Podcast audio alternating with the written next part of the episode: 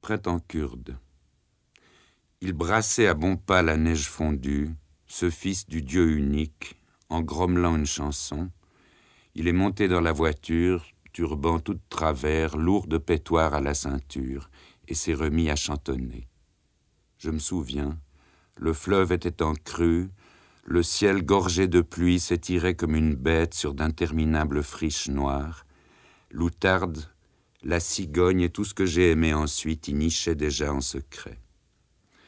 Sur la berge d'en face, pas plus grand qu'un i minuscule, quelqu'un nous adressait des signes. On ne passe plus. L'averse m'a rincé le cœur, elle l'a tordu comme une éponge, alors le seul fait d'être au monde remplissait l'horizon jusqu'au bord. C'est l'heure où Belzébuth n'a plus le choix des armes et vide les lieux en blasphémant.